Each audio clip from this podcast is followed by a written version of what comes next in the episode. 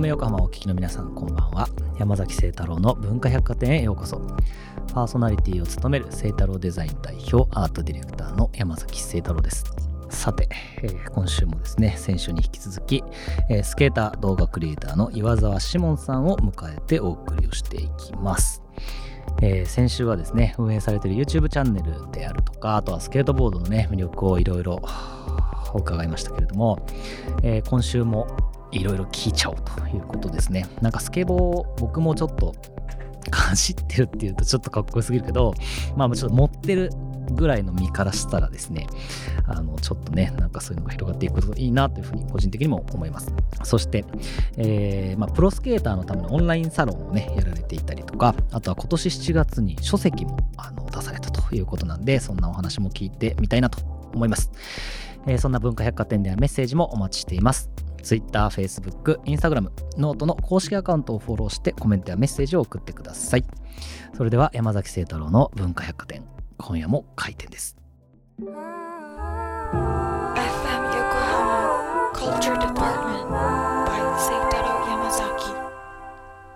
えー先週に引き続き今週のゲストも岩沢志門さんですよろしくお願いします、よろしくお願いします。えー先週どんな話をしていたのかは文化百貨店のウェブサイトや公式ノートにアップをしています、えー聞き逃したという方は文化百貨店で検索をしてチェックをしてみてくださいということで、えーこの2週間でスケボーの概念を変えようと いうことですね。あの僕自身もねなんかすごいこう新鮮な話がいろいろあってということなんですけれどもやっぱりなんといっても今年はやっぱり東京オリンピックでしたかね。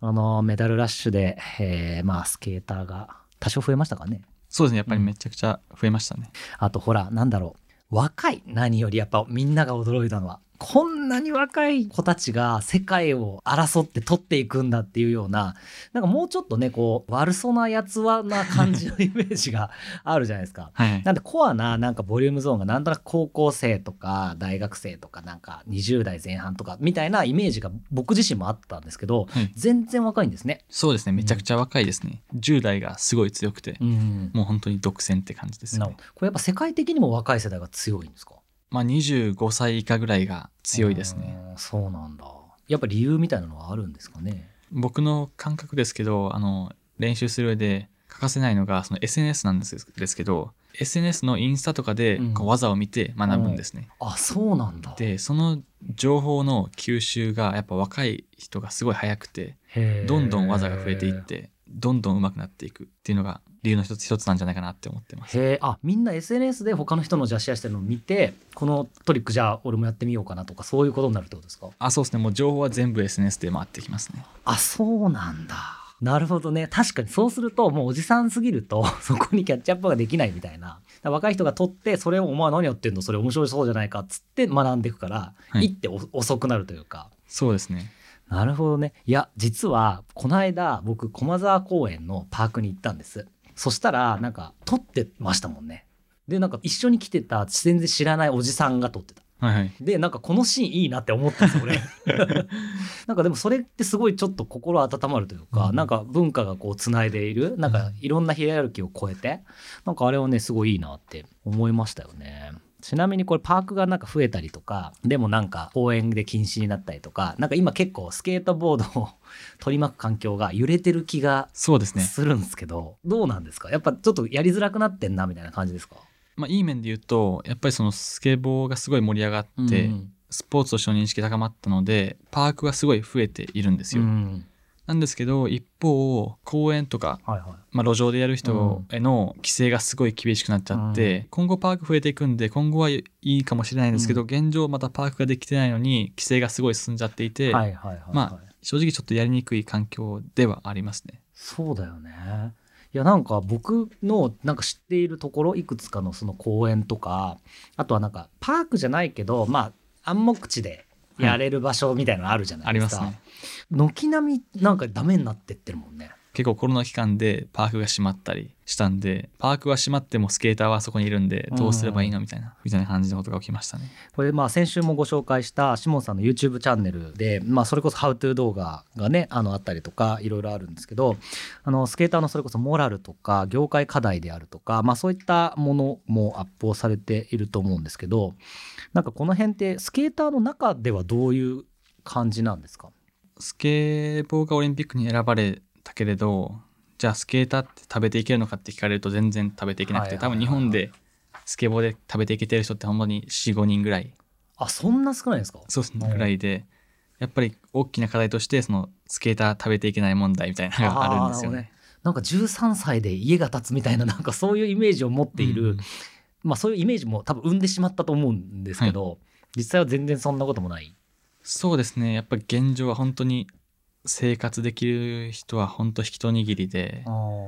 でかつ日本だとなかなか、まあ、スケーターって収入源3つあって、はいはい。1つ目が、えースポンサうん、企業の。うーん。そうですね。で2つ目が大会賞金。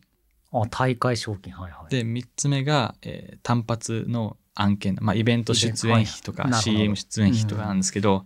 まあ、結局その2つ目と3つ目っていうのは単発っていうか、うん。まあ、不定期じゃないですか。だかはいはい。らあんまり当てにならなくて、確かに確かに。スポンサーっていうのが一番重要なところなんですよね。なるほどね。なんですけど、まあ、企業スポンサーってことですよね。そうですね、んまあ企業スポンサーなんですけど、まあ、それがやっぱこ固定の収入になるんで、うん。なんですけどやっぱ日本ってまだまだスケーターに対してスポンサーするっていうのがあんまりなくて、うん。特に日系企業だとあんまりないので、はい金銭がもらえるスポンサーを得ようと思うと海外に行かないともしくは外資のスポンサーを取ってくるみたいな。風じゃないとダメで、はいはい。はい。それって日本だけそういう状態ってことなんですか？海外だとそれがいわゆるその X スポーツじゃないですか、はい。っていう文化は、まあ、特にねアメリカとかレッドブルのああいう大会とか、っていう方は全然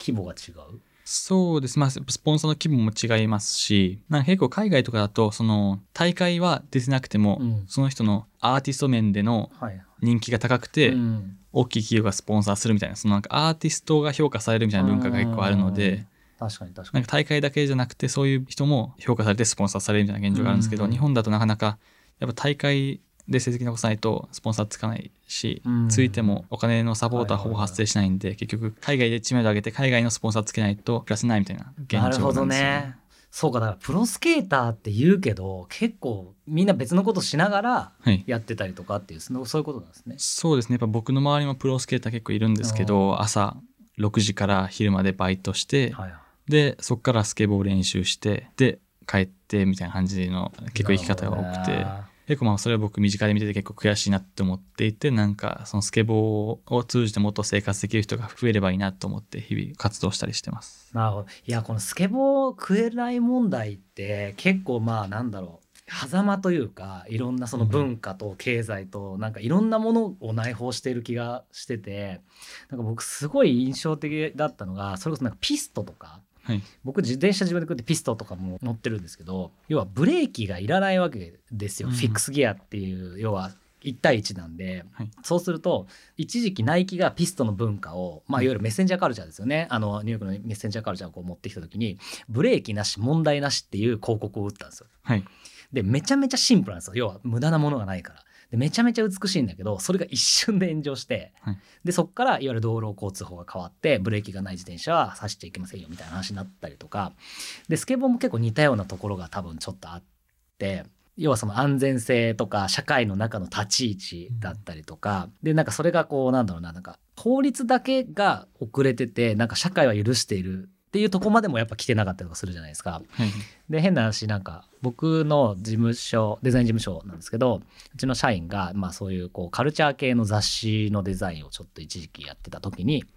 あのストリートスナップを撮りますみたいな。はいであのまあ街中のそのまあ例えばスケートボーダーとか、えー、と自転車乗ってる人とかいろんなのやるときにスケートボーダーはいわゆるデッキ板を手で持ってスナップに移らねばならない。はい、で普通は自転車とかってこう乗ってる最中を抜いて切り抜いて乗せるんですけどスケボーとかそれをやっちゃダメだっていうことなんですよね。はい、はい、要はその助長しているように見えるからっていう、はい、でも文化としてはそこにあるじゃないですか。ストリートの。これはねうーんって思うよね。そうですよね。っていうところなんだろうなと思って。で企業がスポンサーするっていうのってそれを全力で応援してますよっていうことが一つの対価になってお金が払われるわけなんで難しいよね。そうですね。なので特にまあ日系企業とかだとその道で移動手段としてまあうんわざとしてもスケボーしてるっていうのを支援することっていうのは現状やっぱできないのがっていうのがあってなかなか厳しい状況ではありますね。なるほどね。じゃあストリートじゃあ逆に言うとまあその競技色が結構強い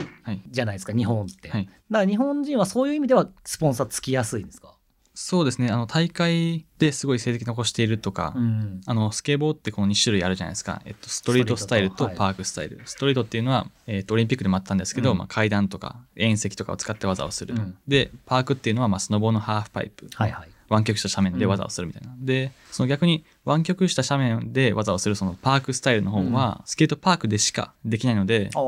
スポンサーはつくんですよ。日系企業でやってもあそうか街でなんかガチャガチャやってるイメージがないから。そうですねああなるほどね。そのリスクがないんででもスケボーの人口見た時に98%は多分ストリートスタイルの方なんですね なるほど。なんでそっちの方が人口多くて、全然知名度あるのに全然食えなくてパークはお金にならないですね。そうですねパークだけ食えるっていうなるほど。それもちょっとなんかあれなんですね。歪んでいるというか。そうですねで世界的に見ても多分日本ぐらいですねそれはなるほどね。まあ土地が狭いとかね、多分いろんな問題があるような気もしますけどね。まあそうですね結構日本のなんかそういう条件にあんまりスケボーが合ってないっていうのも一つかもしれないですねありがとうございます。ちなみにこれあれですか、まあ、こういうのをなんかスケボー業界全体で変えていこうみたいなそういう動きもあるんですか？とまあ変えていこうとしてる動きはあるんですけど、現状その食っていけないプロスケーターっていうのが先ほど言ったようにその10代20代ぐらいなんで、はいはい。そこが一番実感切実ですね。そううん。ところでで一番その人たちが危機感を持ってるので、うん。そこの熱量がすごいですね一番。なるほどね。なんかね、少しでも変わっていくといいなというふうに思いますけれども、えーまあそんなシモンさんはですね、2019年に、えー、とそんなスケーターを支援するオンラインサロンを立ち上げたということなんですが、本当にいろんなあれですね、活動されてると思うんですけど、このサロン、オンラインサロンはどういうことを発信してるサロンですか、えっとまあ僕もともとすごいコミュニティが好きで、うん。コミュニティを作りたいと思ったんですけど、まあ、スケートパーク作ってコミュニティを作るっていうのはまだ現状僕には無理なので、うん。とりあえずオンライン上のコミュニティを作ろうと思ってうん。オンラインサロンを作りました。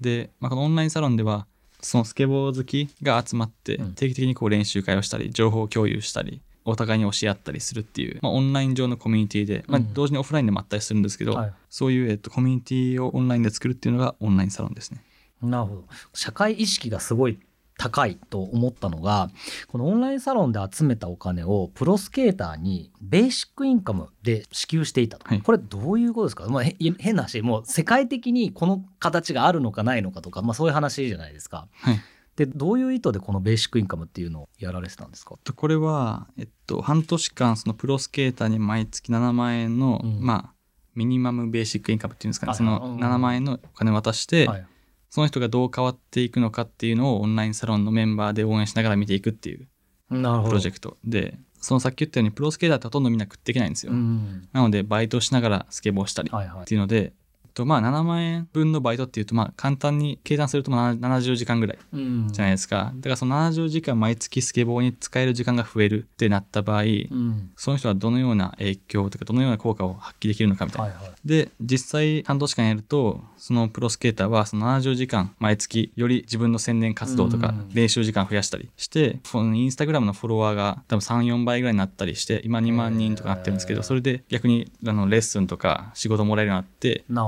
今はもうオンラインサロンからのそのベーシックインカムはないんですけどもうスケボーで食っていけるようになってるんですね。なるほどね。だからそういうなんか結構海外とかだとベーシックインカムそのアーティストを支援するためにドイツとかアメリカとかだと支給しようみたいな動きが結構あって結構それを興味あってうん。日本でもそういうのあればスケーターももっとなんかはいはいいい影響があるんじゃないかっていうふうに考えて本当に興味本位で始めたプロジェクトでしたね。なるほどね。すごいな。なんかもうこれだけでドキュメンタリーができる感じですよね そうです。ね結構動画もそれに関しての動画もアップしてるんでもしよければ。いやすごい。なんというしなやかさなんだという感じがすごいするな。なんかね文化庁とかなんかそんなところといろいろこうやっている。でその制度を変えてみたいなことをなんかオンラインサロンっていうその自分のコミュニティを使ってすごいしなやかに乗り越えていく。でなんかその結果を実証するってなんか本当素晴らしいなって思いましたちょっと感動しました。なんかオンラインサロンに入ってくれる人はやっぱりスケボーが好きっていう同じうんその共感してるはいはい共通部分があるので、もうそこで集まったお金でじゃあスケボーのためになんかやればいいじゃないかっていうそのベーシックインカムもそのオンラインサロンでちょっと上がったアイデアだったりして、それをじゃあそそこの一個のコミュニティとしてやってみようみたいな感じだったんで、はいはいはいはい。なるほどね。素晴らしいっすね。なんだろうな。なんかまさにその競技をする人、いや、選手のなんかギアも変わっていくだろうし、なんかそれで応援されたから頑張ろうみたいなのも少なからず生まれるじゃないですか。そうですねで、それ自体が環境も変えていくっていうことだと思うんで、感動した、純粋に。こういうことなんだなって思いますね。なんかその SNS とか、なんかコミュニティのあり方とか、なんかそれがスケートボードに起因しているっていうものは、なんか大人たちはもっとなんか知った方がいいような気がしましたね。はい。えーそれではここで一曲いきたいと思います。シモンさん曲紹介お願いします。はい、えーエンパイア・オブ・ザ・サンの「ウォーキング・オナ・ドリーム」です。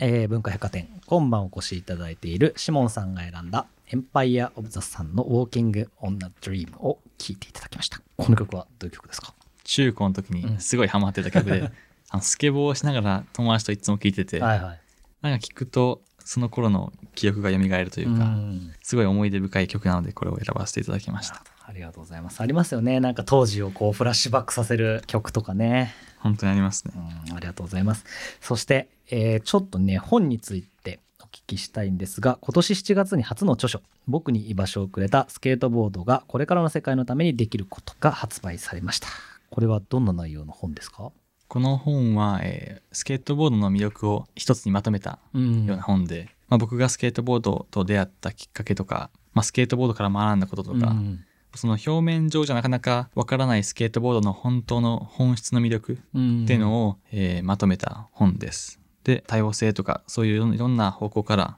スケートボードの力を深掘りして書いてる本になります。なるほど。どうして本を出すことにというか。えっと、この本もオンラインサロンが関わってるんですけど。オンラインサロン。は。い オンラインサロンのメンバーの一人にこう編集者の方がいて、へやっぱスケートボードの魅力をより広めるためにやっぱ本でしかリーチできない人たちがやっぱ一定数いる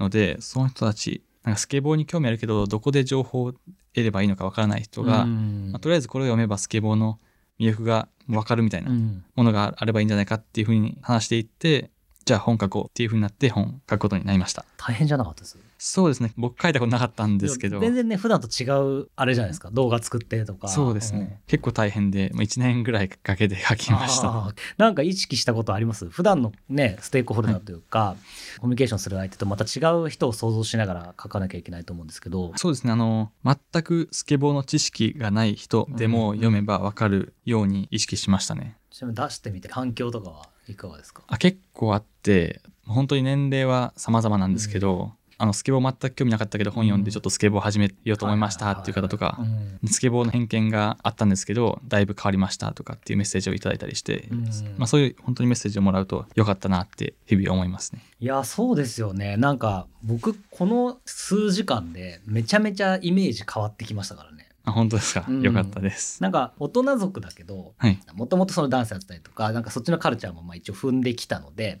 なんか両方いけるよぐらいのニュアンスで僕は見てたんですけどはい、そういうものではなかったっていう感覚がすごい今日僕はあるので、はい。こう概念が変わる人大人たちめちゃめちゃいると思いますね。きちんと伝えていけば。いや本当にうんどんどん変えていきたいですね。ねなんかもう全力で応援しますっていう感じです。ありがとうございます。ありがとうございます。それでは、えー、と最後のパートですね、えー僕山崎清太郎とコラボレーションするとしたらどんなことをしてみたいもしくはできると思いますか？やっぱ、まあ、僕はスケボーで瀬太郎さんはさまざまな、アートとかやってると思うんですけど、はい。なんか結構スケボーもそのアートとかデザインとかすごいなんか共感できるところあると思っていて、相性いいですよね。そうですね、なんかまあ具体的にすぐ思いつかないんですけど逆にどんなことができると思いますか清太郎さんは？